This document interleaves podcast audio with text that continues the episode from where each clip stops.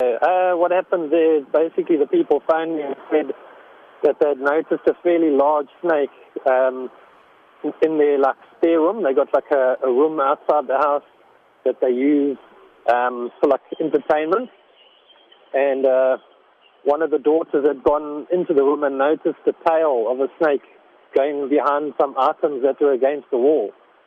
So didn't, she didn't get to see the exact size of it because she only saw a portion of the snake. Um, but they did phone me and they said that the snake looks quite large and they think that it could be a black mamba. So I went out there and to be honest, I wasn't expecting a mamba, although I do catch them in that area. Um, just from the description that I was given, I was a little bit doubtful that it would be one. But yeah, after getting there and searching, um, I soon discovered that it was actually a, a mamba, and when I pulled it out, it measured about 2.6 meters, I think, if I remember correctly. Fairly nice, decent sized black mamba.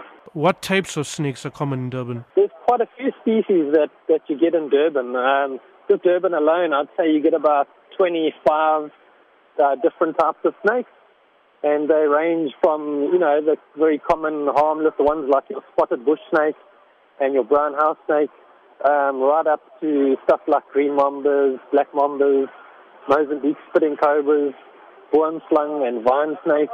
Um, yeah, so we do have quite a quite a nice variety of snakes but the majority of them are harmless or very mildly venomous. What should people be wary of about snakes?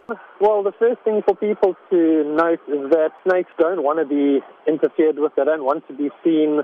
They're very shy. They're very scared of people. So when a snake does sense a person in the vicinity, the first thing they're going to try and do is move off and try hide away or try climb up a tree or do something where they can get away from human beings. Um, so people mustn't think that snakes are out there sitting in your yard, hiding in the bushes and waiting for you to come walk past so that they can come out and bite you. Um, snakes are not interested in doing that. They don't want to harm you. The only time snakes become dangerous is when you're trying to harm them. And that could be anything from um, trying to catch the snake or trying to kill the snake or, um, you know, walking down a flight of stairs maybe and the snake sitting on one of the stairs and you don't notice it and you tramp on it. Those are sort of circumstances where the snake will, will bite you.